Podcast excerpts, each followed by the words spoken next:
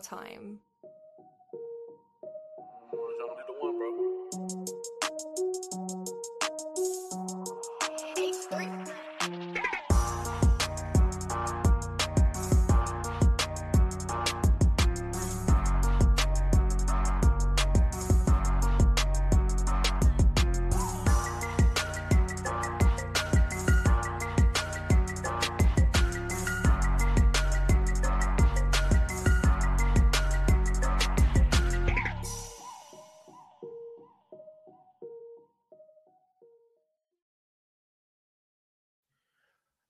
Promise that we live, okay? it is yours truly, TJ Jones, the host of the State of the Saints podcast. And thank you very much for checking out the State of the Saints podcast. I really do appreciate it. Thank you all uh, for tuning in on this edition. We're going to be talking about some of the top three or the, some of the best New Orleans Saints so far. Okay, it's been five games uh, that the New Orleans Saints have played here in the 2020 season, and they have been some guys that have stood out. Okay, I mean, despite the offense sputtering a little bit, the defense, whew, we all know about that. But there are some guys that kind of uh, been st- stepping it up and doing a really good job. We're going to be talking about them, but I want to say thank you very much for spending your Friday night with yours truly. Thank you so much for that. Okay. I want to give a special shout out to everybody in the chat. And if this is your first time checking out the State of the Saints podcast, hopefully it will not be your last. All right. But five games, once again, have been played. And the New Orleans Saints have got some guys that have really been stepping it up. All right. They've really been stepping up. They've really been doing their thing. And I think, you know, in the process, I think we need to acknowledge those guys because you know we we acknowledge guys when they're not doing a good job, right? We we know the guys that are not stepping up. We know the guys that are not doing such a good job, and you know we talk about those people ad nauseum. But it's time for us to start congratulating some of these guys that have really helped this team uh, be uh, the number one team in NFC South right now. So, for, I want to give a special shout out to everybody in the chat. Uh, special shout out to Tyra, uh, your boy Jay, Candace, uh, Mr. Pops 3000, uh, Chemo, Mike. Uh, thank you all. Jared Poor, man. Thank y'all so much for being a part of the State of the Saints podcast. And, uh, you know, I, I really do appreciate it. But the top three, these are my top three. And feel free um, if you have a top three that you have, and maybe I didn't mention one of those players' names uh, feel free to uh, put it in the comments. Uh, feel free. I mean, this isn't just uh, you know my show. This is your show as well. So uh, my top three, I have to start it off. Number three uh, is a person that you know a lot of people don't look at. They don't give the credit to these uh, particular guys all the time, but I, I really feel like this guy has really been stepping it up and has really done an outstanding job. And that's Will Lutz, man. Will Lutz. Like, I, I, know we don't like to give credit to kickers because we're like, oh, you know what I'm saying? People like kickers are not a, a, real position. You know what I'm saying? They really don't contribute a lot. But Will Lutz is one of the best, if not the best, field goal kickers in the NFL right now. And I think that us beating the Chargers had a lot to do with Will Lutz and his ability to kick the ball between the uprights. Um, I'm a huge fan of Will Lutz. Will Lutz has done some outstanding things uh, in a New Orleans Saints uniform. And uh, I think it's about time for us to get this guy some credit. Uh, he was awarded the NFC Special Team Player of the Week. So, congratulations to him with that. And I think that we're extremely lucky that we have Will Lutz on this team. I mean, Will Lutz has made some clutch kicks. Uh, you know, we all know about his 58 uh, yard field goal that he kicked against the Houston Texans. Uh, we know about uh, the field goal that he kicked in overtime against the Chargers in order to give the Saints the go ahead lead in order for them to seal the deal. So, Will Lutz to me is my number three New Orleans Saints so far after five weeks. Uh, coming in at number two is a guy that I have a lot of respect for. Um, I'm ready to lay it all on the line for and and jump out of the window because I'm extremely excited about him. And that Trey Hendrickson, man. Now, at the beginning of the season, I was having a debate with someone uh, that was on social media, and I was talking about Trey Hendrickson. And this person would not believe that Trey Hendrickson was that good. Okay. I, I said that it was going to be virtually impossible for the Saints to be able to keep Trey Hendrickson because he is going to be a starter on someone else's team. And this guy thought it was the funniest thing in the world because it was like, oh man, Trey Hendrickson, he ain't gonna do nothing. He ain't nobody, this, that, and the third. So I tried to explain to this guy how good Trey Hendrickson was and how lucky the New Orleans Saints were to grab this guy, uh, you know, from Fort Florida Atlantic. If Trey Hendrickson didn't have any off the field issues at Florida Atlantic, he would have been a first round or second round pick coming out of Florida Atlantic. The fact that he fell into the lap of the New Orleans Saints, well, they're pretty lucky to have him. All right. And right now, he leads the team in sacks with four and a half. And I don't see any sign of letting it up. I mean, most teams go into uh, the game and trying to double team Cam Jordan. So in the process, in the process, uh, Trey Hendrickson, all he has to do is win his one-on-one matchup, and he has been doing so. The you know the same one-on-one matchup that I expected somebody like I don't know Jadeveon Clowney to have or uh, win when he was in a Houston Texas uniform because he had J.J. Watt on opposite side and he never got double-digit sacks and all the people out there were upset because Jadeveon Clowney didn't end up going to the Saints. Well, my question is to you is how many sacks do Jadeveon Clowney have and how many sacks Trey Henderson have? Right? Trey Hendrickson has four and a half, and Jadeveon Clowney has goose egg, zip, zilch, nada. So Trey Hendrickson to me is a really good football player. He's a guy that I feel like is going to be uh, one of those Jared Allen type guys. And some of you probably don't know Jared Allen is, but y'all know he, he is the highlight of his career is when he played for the Minnesota Vikings. I look at Trey Hendrickson in that same regard. I can see Trey Hendrickson having 15 sacks. I can see Trey Hendrickson going to a team that has uh, struggles in the pass rush and going out there being uh, the face of the defense. All right. That, I'm, I'm just being honest with you. All right. Because, like I said, I don't see the Saints keeping this guy. But Trey Hendrickson to me is my number two New Orleans Saint who has been doing outstanding job so far. And number one, coming in number one is a surprise to absolutely nobody. Alvin Kamara. Excuse me.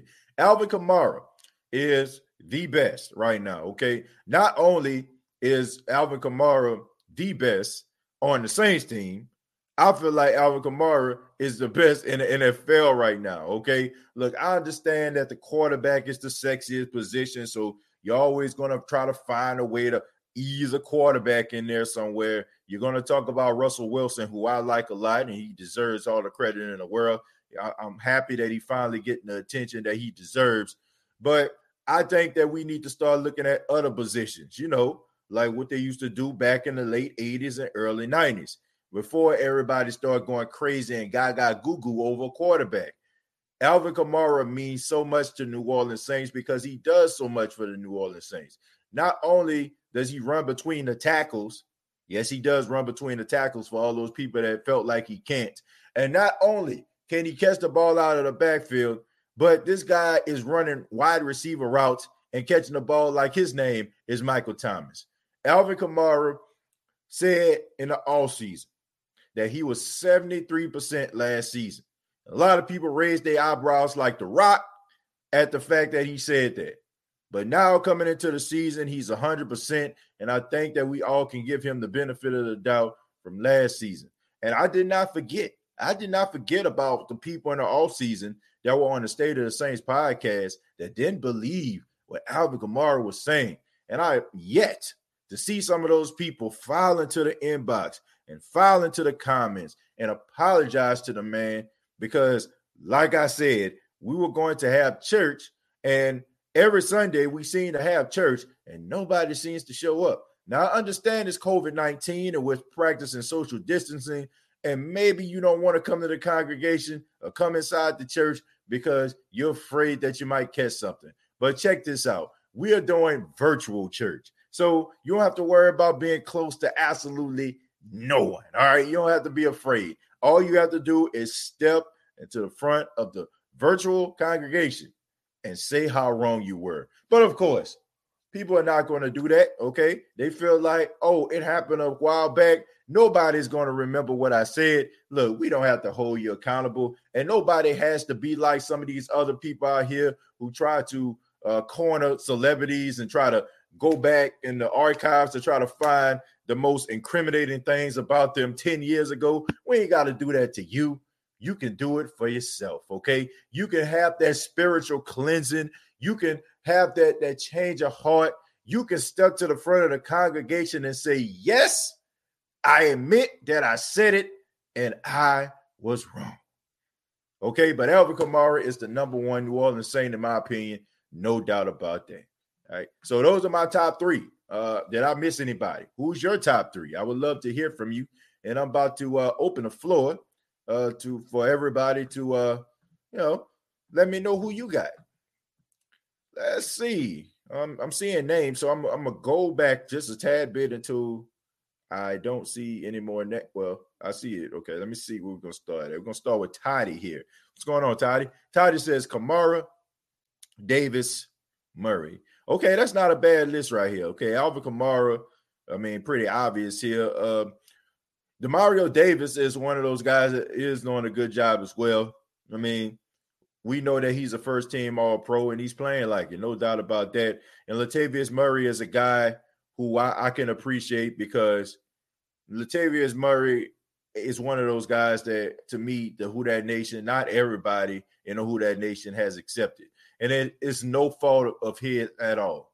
I want people to understand that. I mean, it's the fact that Sean Payton didn't use him. He didn't use him last season, and I think a lot of people were skeptical about Latavius Murray because I guess in the back of their mind they're wondering why doesn't Sean Payton use this guy?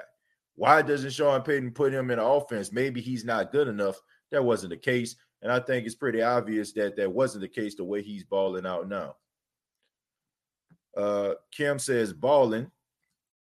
Kai says AK 41, Trey Hendrickson, and Sanders. Honorable mention, Tre'Quan Smith, believe it or not.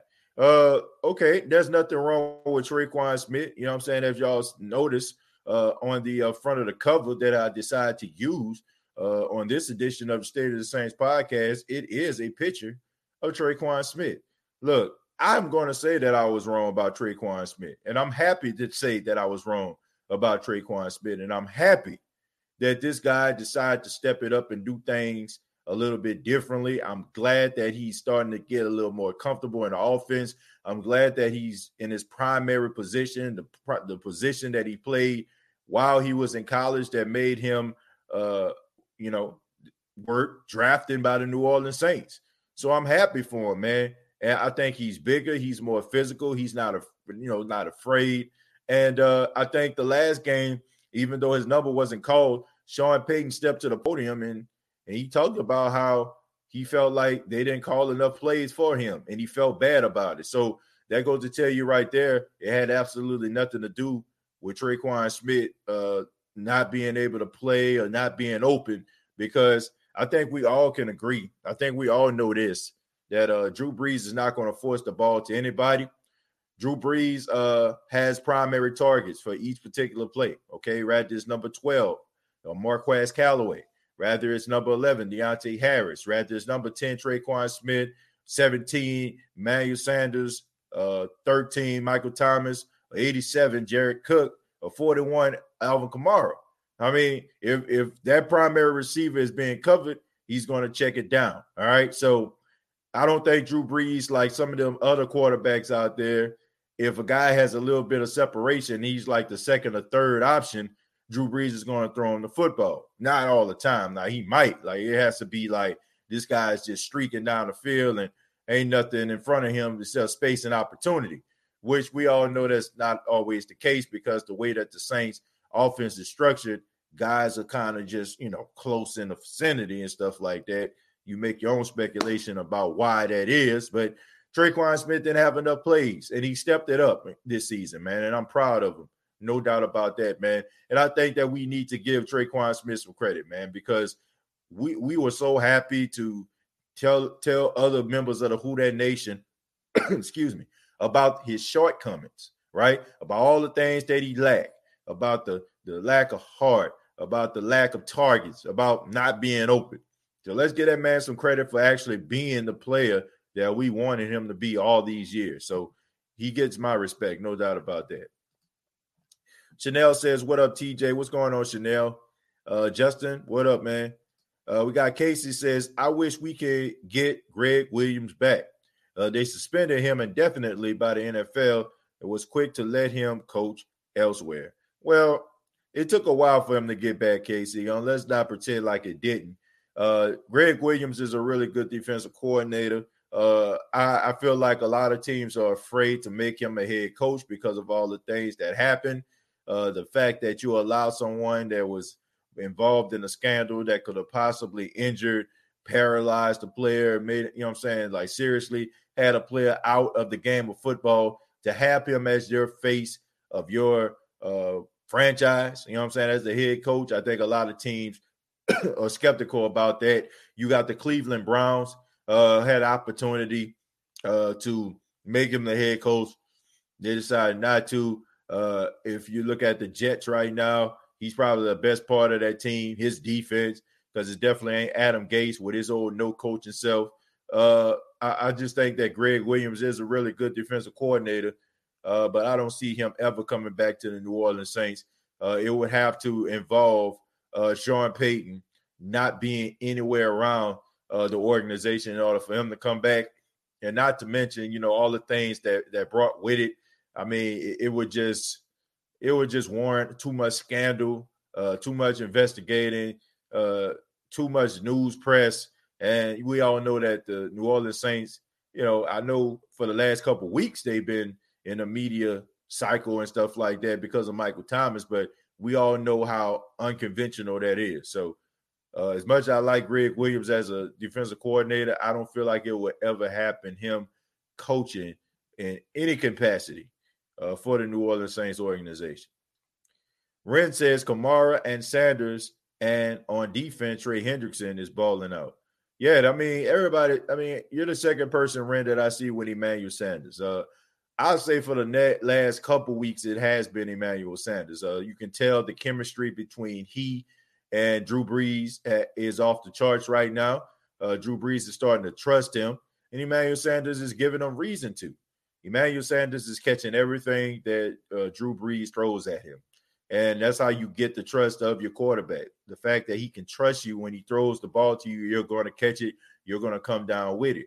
Now, Emmanuel Sanders was put in some tight spots. I remember one pass in particular, Drew Brees threw over the middle. I mean, and it was between like three defenders, and uh, Emmanuel Sanders ended up catching that ball. I mean, he could have easily made a business decision and say, "Man, I got a guy behind me, I got a guy on side of me, I got a guy in front of me." Now these guys can tattoo me because I'm only like 170, 180 pounds soaking wet, but he went up and he got it, man. That shows the toughness of Emmanuel Sanders. You know, that's that that's that Pittsburgh Steelers, uh, Denver Bronco uh, type player right there. We all know about the Pittsburgh Steelers. I mean, you can't be no punk playing in their offense. I mean, going up against the Ravens, uh, going up against Vontaze Burfict and the and the Cincinnati Bengals back in the day. You know what I'm saying? You can do that against the Cleveland Browns because I mean they're good now, but we all know the story of that. So Emmanuel Sanders is a tough football player, and I'm, I'm glad to see he and Drew Brees are on the same page. So I'm looking forward to seeing their chemistry develop and seeing what's going to happen once Michael Thomas comes back. Toddy says, Happy Friday. TJ, happy Friday to you too, man. Derek, what's going on? We got your boy Jay says Alvin Kamara, Demario Davis, and Trey Henderson, top three right now. It's not a bad list. Trey, AK, and Sanders. That's not a bad list, Kim. I mean, a lot of people said Trey Henderson. Think everybody pretty much in agreement with Alvin Kamara. Uh, 704 Byron Charlotte says, Hope y'all enjoyed that bye week uh, because my Panthers ready for y'all man, nobody really care about the Panthers, man. Like I'm just being honest with you. Uh, they're a good football team. Uh, not really shocking to me that uh they they have the record that they have right now. Uh, I think that they're one of those teams that is very underrated. But let's just be serious about this, folks. The same offense that y'all running out there in Carolina, you know what I'm saying? They running in New Orleans. Okay. So congratulations to you for taking the Saints offense and actually making yourself legitimate. But uh, the the the imitation is never better than the original. Okay, it, it's not. Okay, you know what they say: the twenty one laws of power. Uh, the student will never be greater than the teacher. You can't come to New Orleans and expect to run the same offense that New Orleans runs and think that it's going to work.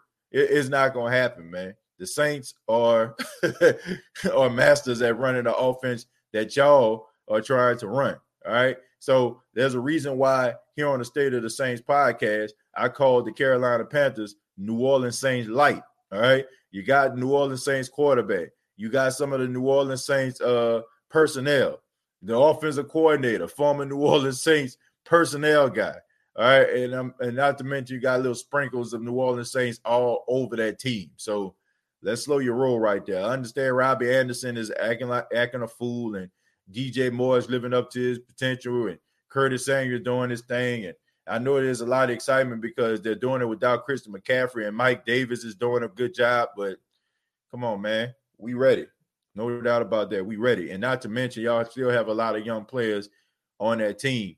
So don't think that Drew Brees, just like he did with the Chargers, won't carve up that young secondary. So look, good luck. And I, I, don't have anything against Carolina. You know what I'm saying? Like, I said, I, I, am glad that Teddy Bridgewater is getting success, but we not scared of y'all, man. We're, we're definitely not. Like I, I get it. You know what I'm saying? Like you look at like the Tampa fans that then came through the spot. They they come on here and they talk about how we run the South and and how everybody in the South and the NFL scared of them, only for them to get beat down by the uh, Chicago Bears.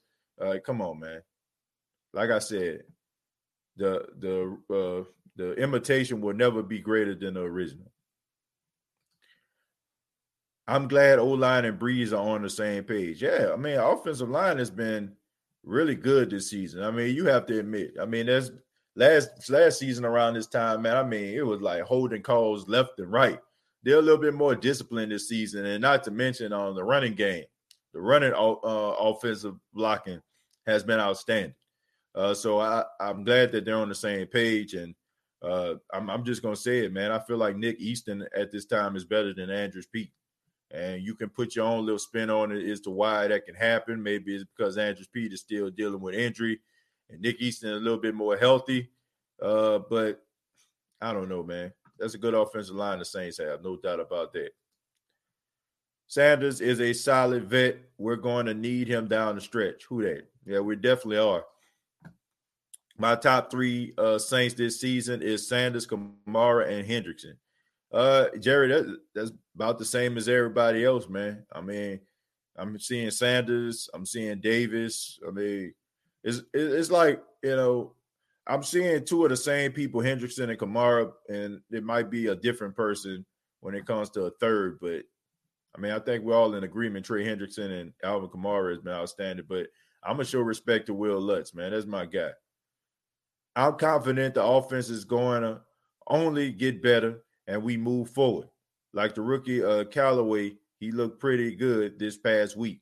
Yeah, man, Marquez Callaway did a really good job filling in for Deonte Harris, who y'all see behind me on the screen, guy that I got a lot of respect for as well. Uh, Marquez Callaway, uh, it seems like uh, the Saints really want him to uh, be a part of the offense. I mean, I mean, he was running the ball back on special teams and his his number was called a couple times. I think he had about three or four catches for about 34 yards. So uh, it's not real big numbers or anything like that, but the fact that he was actually targeted in the game, and we all know if your name isn't Michael Thomas, Jared Cook, uh, Alvin Kamara, uh, you can easily get lost in this offense. I mean, how many times we seen Krishawn Hogan playing a game, don't get no targets? How many times we seen Lil Jordan Humphreys playing a game, and don't get no targets. How many times we seen Austin Carr playing a game and don't get any targets? So the fact that he's actually being targeted at, in any uh, at any time of the game really shows that they have high expectations for this guy. Ren says we have one of the worst secondaries in the league. Our front seven holding it down, but the back end scares me. We don't have one, we have the worst. I will say that we have the worst secondary in football. I, I don't I don't mind saying that. I say it to anybody. I will go up against anybody to debate that. There is no team that I feel like uh that offenses can get the ball down the field with more easy than they can on the same secondary. And I'm just kind of sick of it, man. I'm just kind of I'm tired of watching this. I'm tired of sitting up here talking about these type of things. But this secondary continuously be, becomes the Achilles heel of the New Orleans Saints and stopping them from reaching their full potential. Look, I feel like the New Orleans Saints at this stage, where you look at Drew Brees, uh, you look at the offense uh, sputtering, uh, you know, especially to start games, and they're becoming a second half team. Uh, I feel like the defense is really important. I mean, you look at back in the day, 2015, you know, I always like to bring this up the Denver Broncos. I mean, it was, it was one of those situations where you had an aging quarterback that didn't have the same abilities he once had that made him a household name and a future Hall of Famer. But then you had a defense that was straight up lights out. You had Von Miller. You had, uh, you know, you had the DeMarcus Ware. You had Chris Harris Jr. You had Aqib Talib, and you had a, a defense that was can make stops. Okay, and if the offense isn't doing anything, they can go out there and win those 10 or 7 games. They can go out there and win those 6 to 3 games, you know. But the Saints don't have that. The Saints don't have uh, a team where if Drew Brees lacks or the offense slacks off, the defense will be able to pick up the slack and them to win an ugly game. Now, I will say this, and I think we need to give them credit for this. Uh, they did stop Justin Herbert in the second half. Uh, I think they only scored like 10 points, if I'm not mistaken, in the second half. So uh, Justin Herbert did most of his damage in the first half. So they did make those adjustments. The Saints are a good second half team. I want the Saints defense to complete an entire game.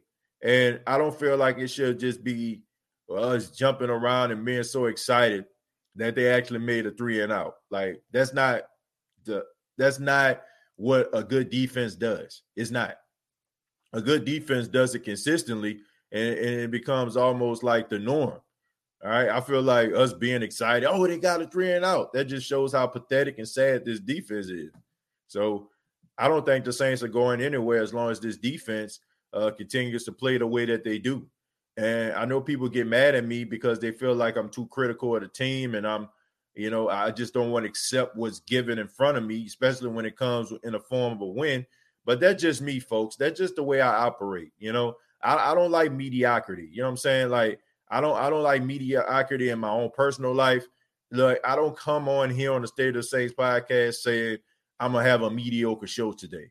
I say I'm gonna have a great show. I'm gonna try to give my best. You know what I'm saying? I'm, I'm gonna do something like that. Uh, I'm not trying to uh, um, you know swim in mediocrity. I, I, can't accept that, man. I want this defense to be really, really good and, and, I'm comfortable with saying this. You know, if the Saints defense don't, don't straighten up, uh, if it doesn't improve, I think we're just setting ourselves up for more heartbreak down the line. And they might weather the storm and go to the playoffs. They even might win a division again.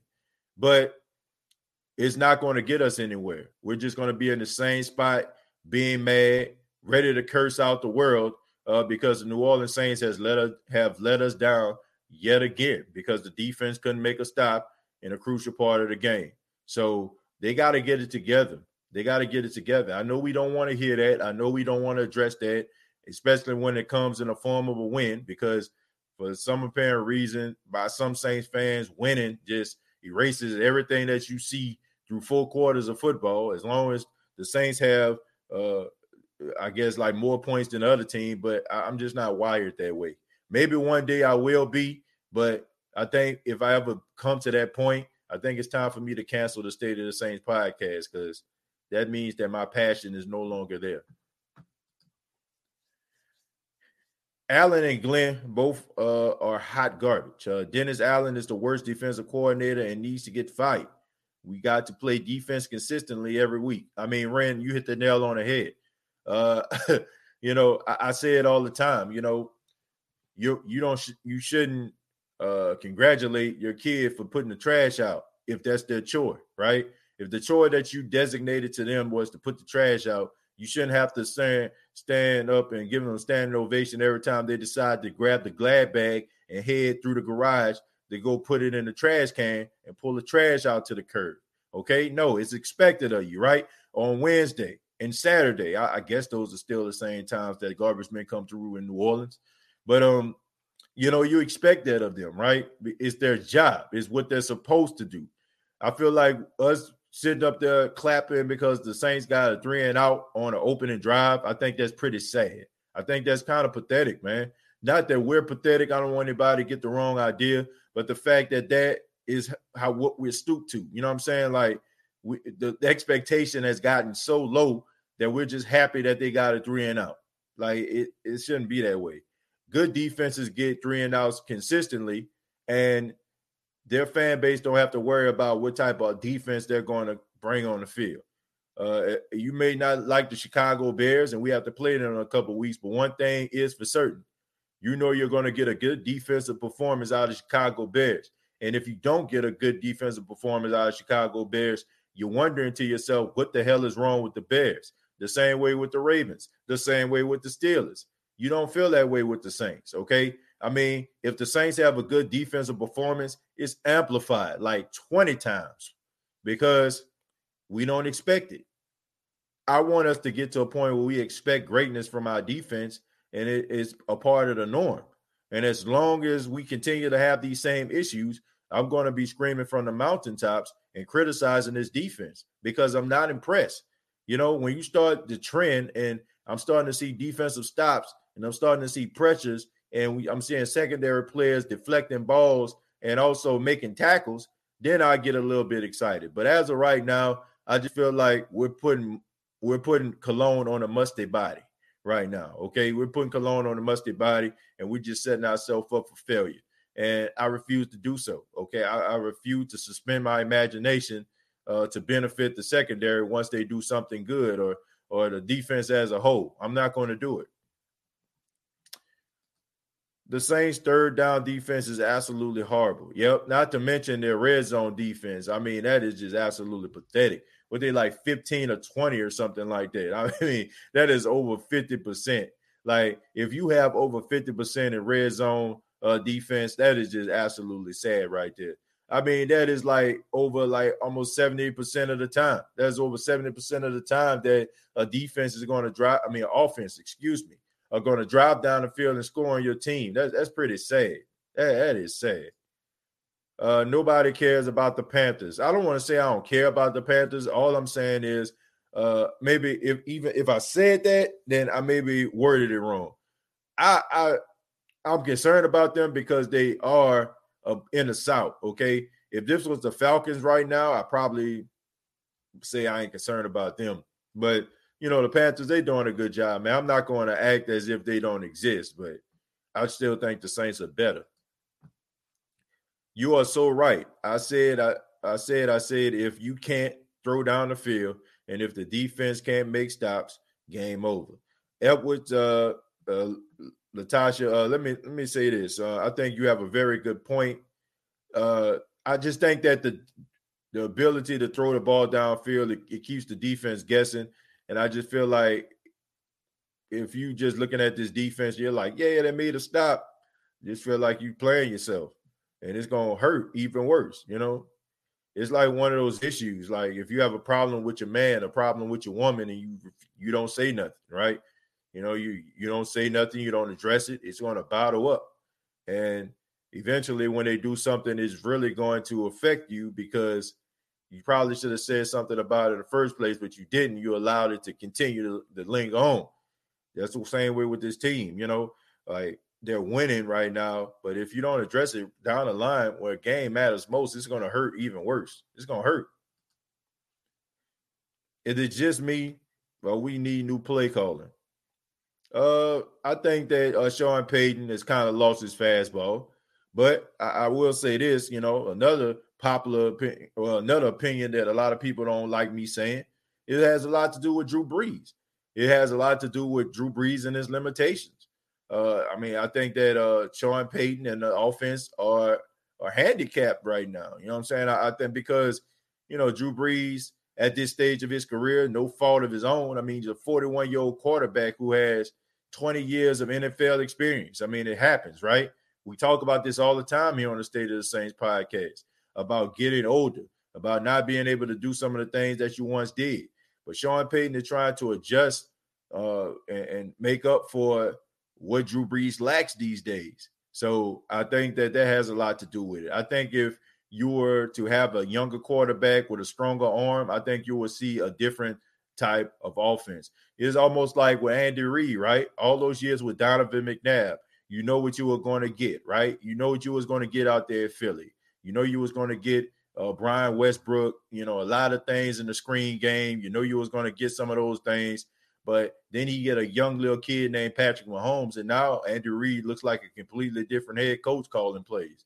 So I think it has a lot to do with uh, who you have. Okay, I think if the Saints had Jameis Winston as the quarterback, it probably would be a little bit different. You probably would see more plays down the field because at the age of 27 years old, Jameis Winston still got that cannon.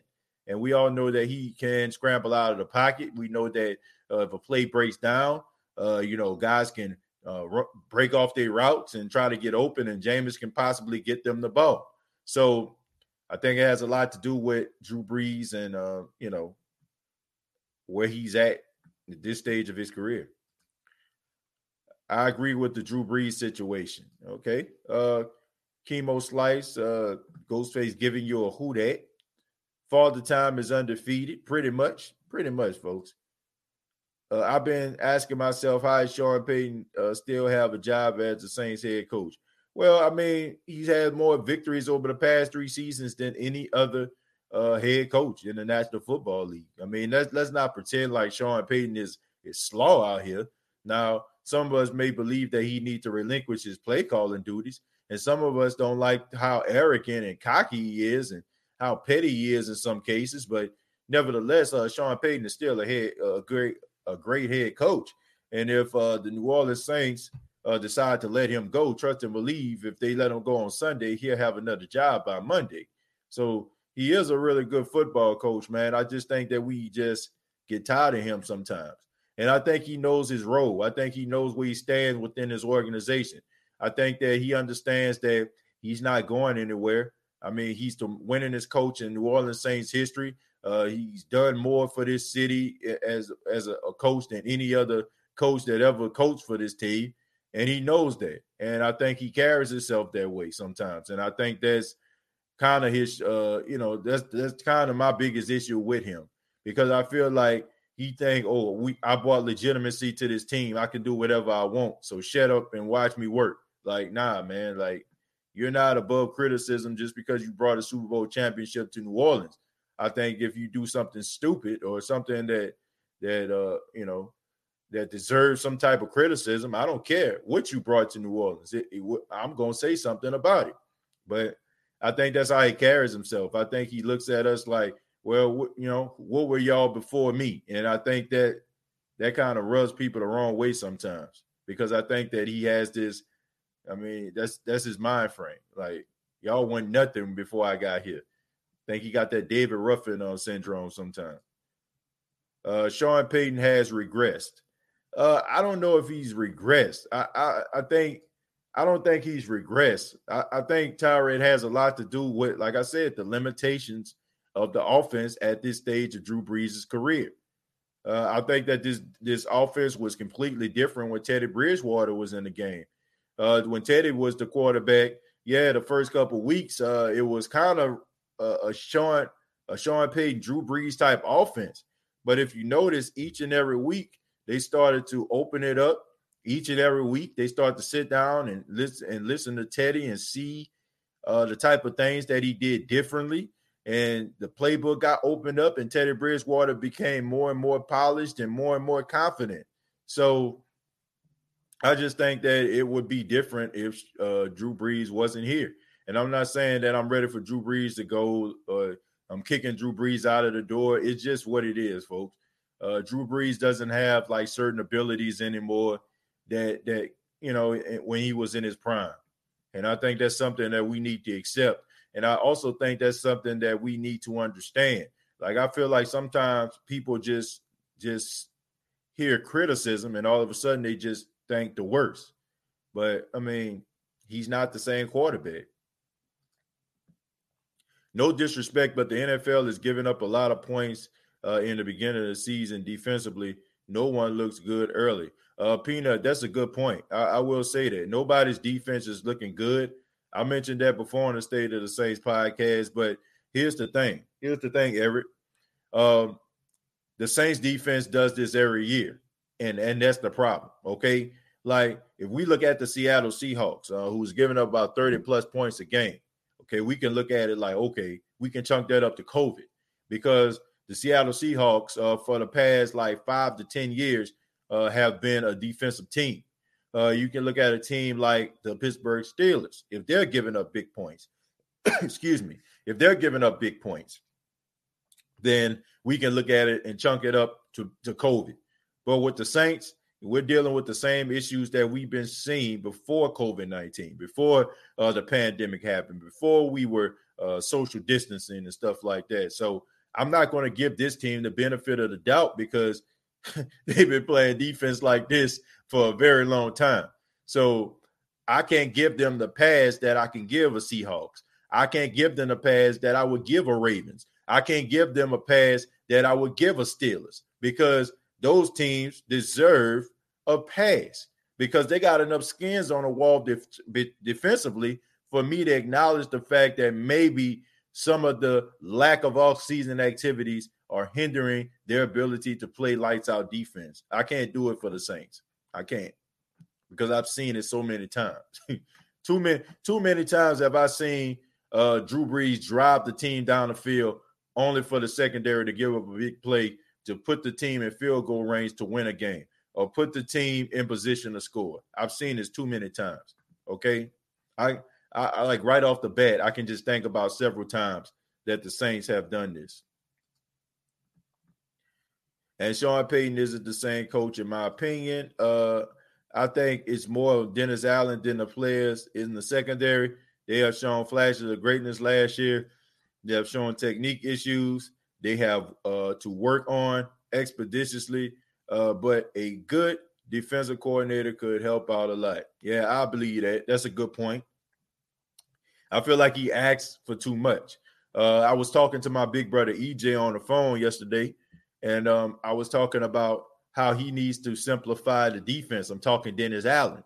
Uh, I think that all those different uh, disguises and all those different schemes that they run, like these guys run 4 3, 3 4, Tampa 2, uh, 46, uh, 5 3. Them boys run quarters, nickels. Like you got all these different type of defensive packages, man. So it's almost like you're going to Harvard and, and, and majoring in defense or something. You know what I'm saying? Like I think that what makes I think what makes legends uh, like the late great Jimmy Johnson out there in Philly, uh, like the great Dick LeBeau when he was uh, coaching the Pittsburgh Steelers all those years. I think it was the fact that how simplistic the defense was. I mean, we knew what their calling card was, right? Jimmy Johnson was the king of the blitz, and he ran a 4-3 defense. Uh, with Dick LeBeau, Dick LeBeau ran a 3-4 defense, and he had those linebackers that could fly around the field. With the Saints, I just feel like they do way too much. Like a guy might thrive, uh, you know what I'm saying, in, in cover two, but he struggles in man, right? So if the Saints are a man team, you know, like Janoris Jenkins, Marshon Lattimore mostly play man, but Janoris Jenkins isn't here. And now you have a defense where you have to play man, and you have Patrick Robinson, and who lacks and man-to-man coverage. Now you got him trying to play the same type of defense. That's not going to work. So I feel like they need to uh, simplify their defense in order for them to become better. I just think that the defense is just way too complex, and guys are guys are out of position, and they're not understanding their their their, their assignment because of all these different exotic plays. Like it's too damn exotic. You know what I'm saying? Like uh, it's just it's just too many different defensive schemes. Like pick one. If you're going to be a 4-3 team, be a 4-3 team. If you're going to be a 3-4 team, be a 3-4 team, right? You know what I'm saying? If you're going to be running a 46, then run a 46, right? But don't have a don't have a scheme for every single one, you know? Like don't don't do that. Uh, the New Orleans Saints average 30 points a game. I don't think Sean Payton is the problem. Uh, I, I, mean, I agree. You know what I'm saying with the fact that I don't feel like he's a problem. I like I said, I just feel like uh, you have to accommodate uh, for you know Drew Brees and the type of offense that you can run in at this stage of his career. Payton should uh, promote defensive line coach Ryan Nielsen to defensive coordinator and fire uh, Allen and Glenn. The defensive line has improved each year since he's been there. He knows how to motivate his players. DLP 2600, uh, Ryan Nielsen, I have a lot of respect for, uh, but I have to see, I, I would have to know like his, his uh his defensive philosophy and sometimes guys can be good uh, coaches, you know, for one particular position. I'll give you a prime example. Okay, let's look at Curtis Johnson. Curtis Johnson, the first time around, was the Saints wide receiver coach, right? When Meachem and, and, and Henderson and, and Colston was here, right? And he did such a good job, it got him a head coaching job at Tulane. And uh, it, I mean, he wasn't a really good coach at Tulane, and they had to end up letting him go and he ended up going back to the New Orleans Saints. And now look at it, you know what I'm saying? He, he's a good wide receiver coach. Sometimes guys are good uh, coordinators. They, you know, they're, they're, better coordinators than coaches. You know what I'm saying? Like, and um, you know, it's one thing to coach one particular position versus coaching an entire defense. Um, look at Mike Nolan. That's another example, right? Mike Nolan is the Dallas Cowboys defensive coordinator. I mean, they out there getting sliced up like Swiss cheese, right? I mean, I mean, they getting they getting cut up like you know what I'm saying. They getting cut up like meat at the meat market.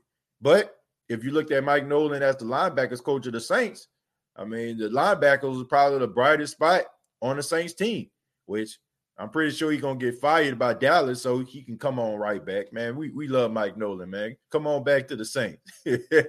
but seriously, man, like sometimes you know they give you that type of responsibility. You may not be that type of coach. So I would have to know what he would bring to the table uh, for the entire defense before I make that decision. But I definitely think that the Saints uh, need to get another defensive coordinator. I think we're going to continue to have the same issues. New Orleans Saints fans are spoiled. Anyone thinks Sean Payton should be fired, you got to be bananas. I, I agree with that one. I agree. I don't think he deserves to be fired at all. That's crazy.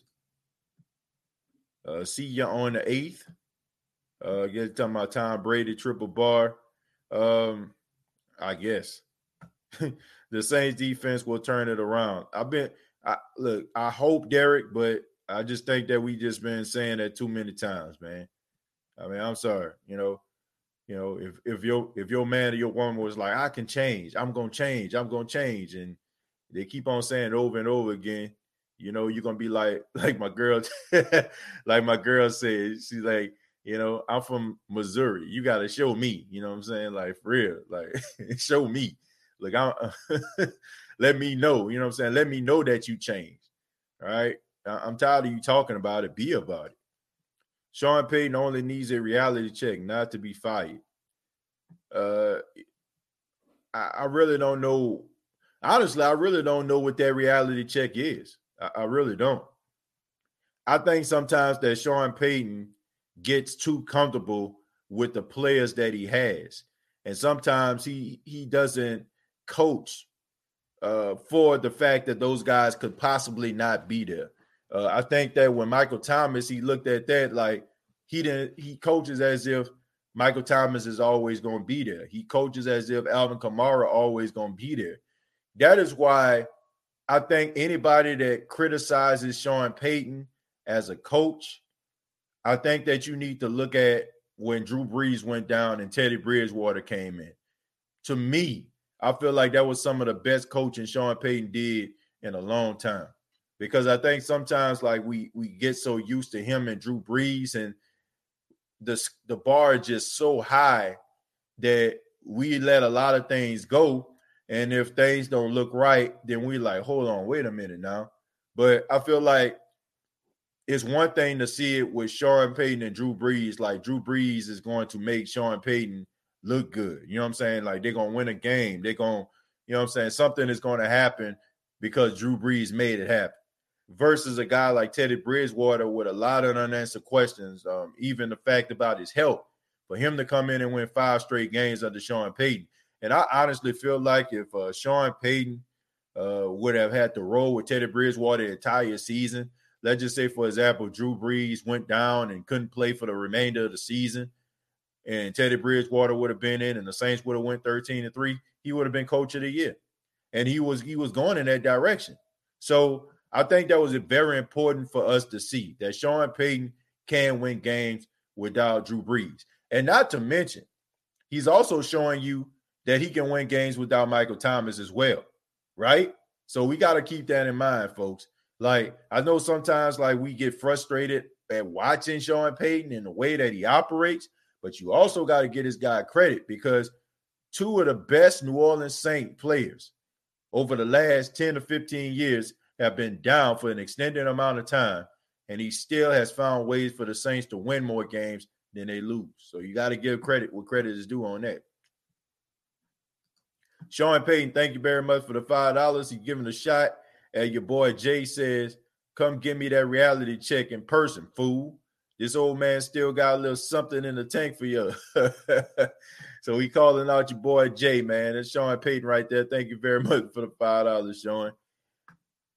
Uh, Jordan says, "Yeah, the secondary never look for the ball and get beat deep consistently." I mean, that's that's my point, Jordan. I mean, that's that's that is a fact, and that's something that as a as a Saints fan, I, I get tired of watching. You know, I think sometimes people forget. You know, I'm a Saints fan at the end of the day, so I just be just as frustrated as you are. You know, and I know people be wanting me to be professional about it, but this this happens way too much for my liking and, it, and it's starting to really get on my nerves. Uh, TJ missing all kind of comments today. Uh, I don't think I miss all type of comments, uh, Josh. It's just, it just the the screen is rolling by really really fast here. It's rolling by fast for me because you got people filing in and commenting. So, and not to mention that some of the things that I'm saying, I want to make sure that I'm keeping up with it. You know, I don't want to talk about three different other topics and you know, and all of a sudden, you know I'm saying, I'm back at the very first topic that I'm at. You know, like I'd have been forgot about what I said or some of the things that that were addressed. So I try to keep it on topic, man. There's no disrespect to anybody or anything like that. But if the first thing we talked about was the top three players, and then we transitioned to Sean Payton as a coach, you know, I want to try to keep it within, you know, within reason. You know what I'm saying? Like, so if it comes down and you still like uh, you know, comment about that particular thing and it's part of the new feeds, then I read it. But to try to keep it as uh on brand or on topic as I possibly can, Josh. uh Goldface Griller says, TJ, I missed a lot of your show, but did you see Michael Thomas make a cameo on Cam Jordan's interview? Uh yeah, with Saz. Uh he's ready uh, to go. Yeah, yeah, I heard that, man. I and I seen it too. So it was a good thing, man. You know, like I said, uh, I, I I like Michael Thomas a lot. Uh, I think that Michael Thomas is, you know, top five best wide receiver in football, and uh, you know, I just thought that was pretty funny. You know, they they, they were talking about Max and Cam about him, and all of a sudden he shows up. But I mean, you know, it whatever happened, it happened, man. They suspended him. It is what it is. You know, learn from it and keep it moving.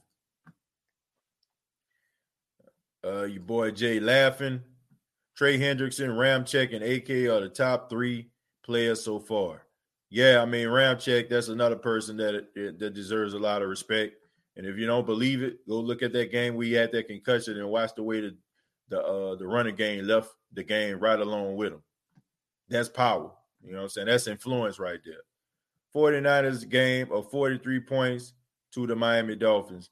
Uh, come on, Peanut, man. Let's not pretend like the, the San Francisco. I know we don't like the 49ers, but let's not pretend like these guys aren't missing two of the best pass rushers in Solomon Thomas and, and Nick Bosa for the remainder of the season.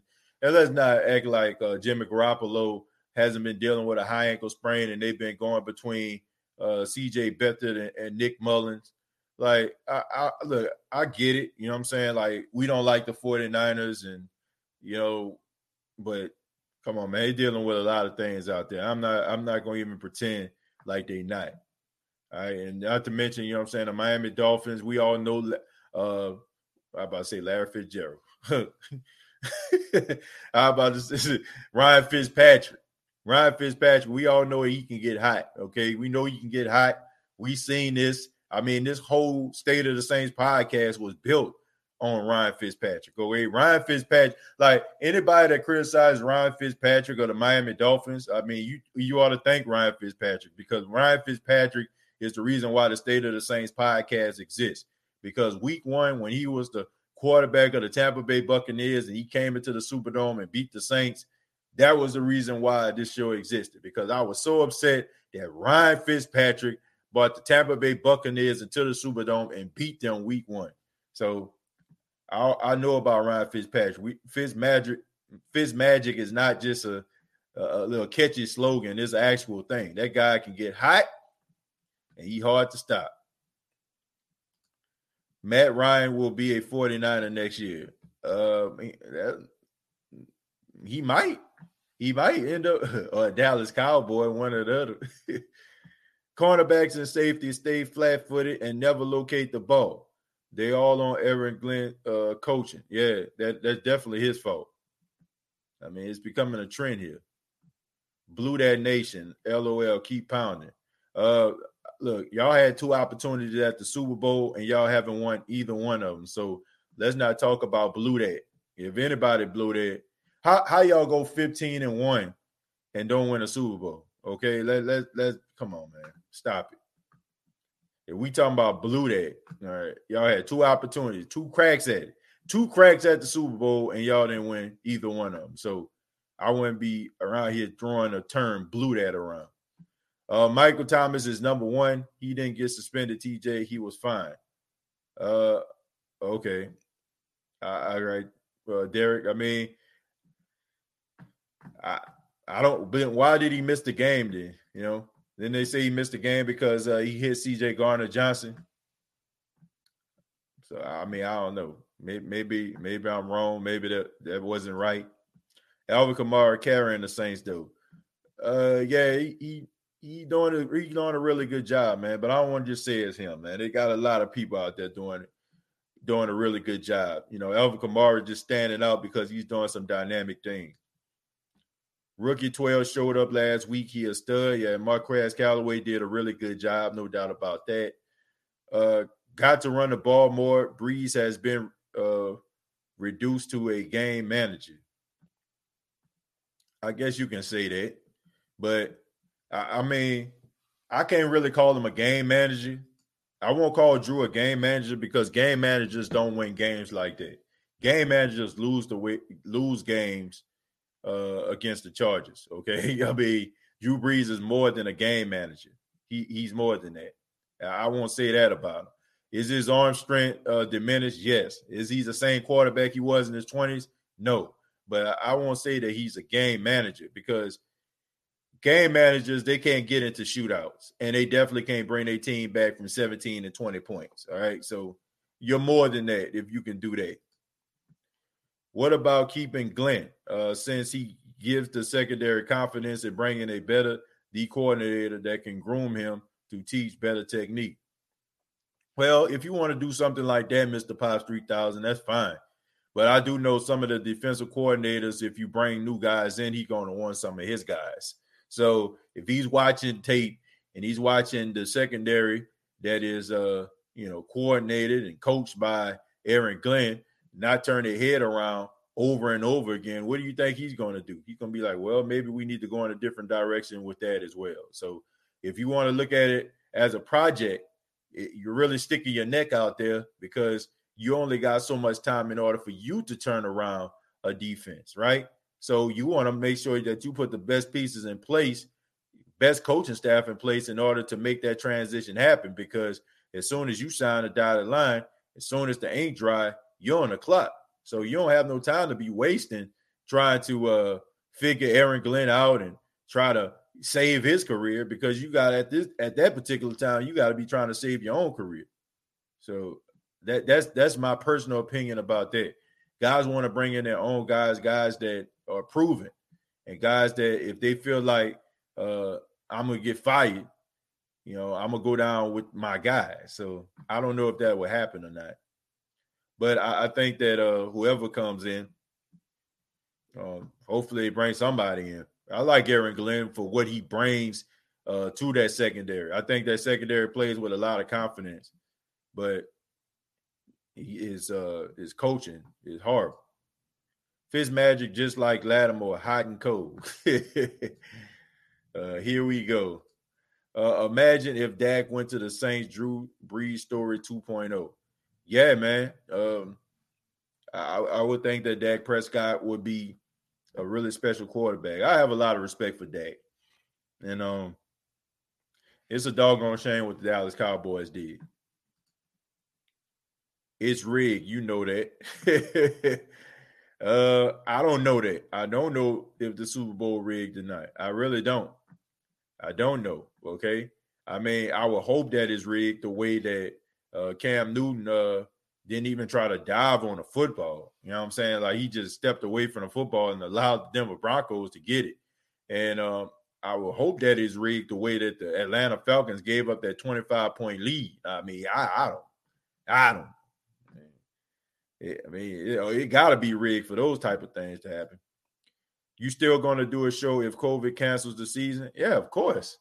Josh, I mean, of course, man. Like even you know, I mean, y'all know I did shows like all off season. You know, we, made it very interesting. We had top tens, and you know, we talked about some of the worst quarterbacks. So I'm always gonna have comp, uh, content, man. I always got, uh, you know, I always got some content. I can make it interesting, but I hope that don't happen. Ray Ray says if only defense can play as well as they do in the second half. Yeah, the halftime adjustments, I, I, will say this: the halftime adjustments the defense make are really good, like really, really good. But I just feel like the the game plan they come into the game with sucks. What's happening, brother? Uh, I didn't know you were live. Yeah, I apologize about that, man. I mean, I was supposed to go live at 7:30. I'm gonna be real with y'all, man. I fell asleep. Okay, I fell asleep. Uh, my son uh, he came and he laid on, you know, laid on me, was laying on the couch, and I noticed he was tired. And you know, what he does is he wants you to lay down next to him until he falls asleep. So y'all know how it is, man. If you have like a, a, a young kid, you know, they try to pay attention to everything. So you can't like lay up there and be on your phone or something like that until he falls asleep because that light on the cell phone going to distract him from trying to go to sleep.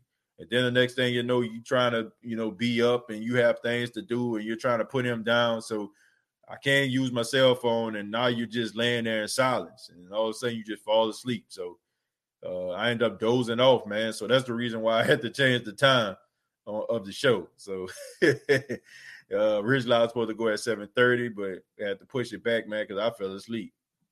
I'm just being real. Uh, the Bounty Gate. Let me see the Bounty Gate LOL on y'all Super Bowl year. Okay, man. All right. Let uh, let me okay. Let me tell people how ridiculous this is. All right. You're saying the Bounty Gate was on the Super Bowl year. How is it? Uh, think about this. All right. What's the role of a defensive player? What's the role of a defensive player? Let's look at a defensive end.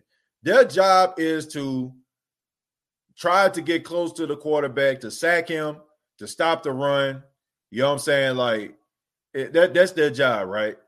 So this this is my question. How can a bounty affect a Super Bowl outcome? How can it do that, right? It's it, they still got to get to the quarterback to put him down on the ground.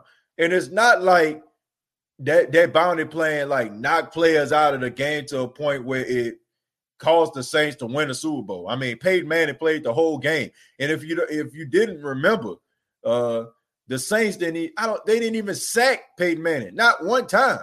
They didn't sack him at all. Okay, I mean they didn't. They didn't do anything to him, and the bounty pool didn't have anything to do with the outcome of the Minnesota Vikings game because that game went back and forth the entire time, all the way into overtime.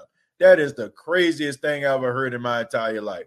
How can a bounty affect the Super Bowl? How can it do that? Like, unless the, the bounty involved the referees, then you have a little bit of an argument.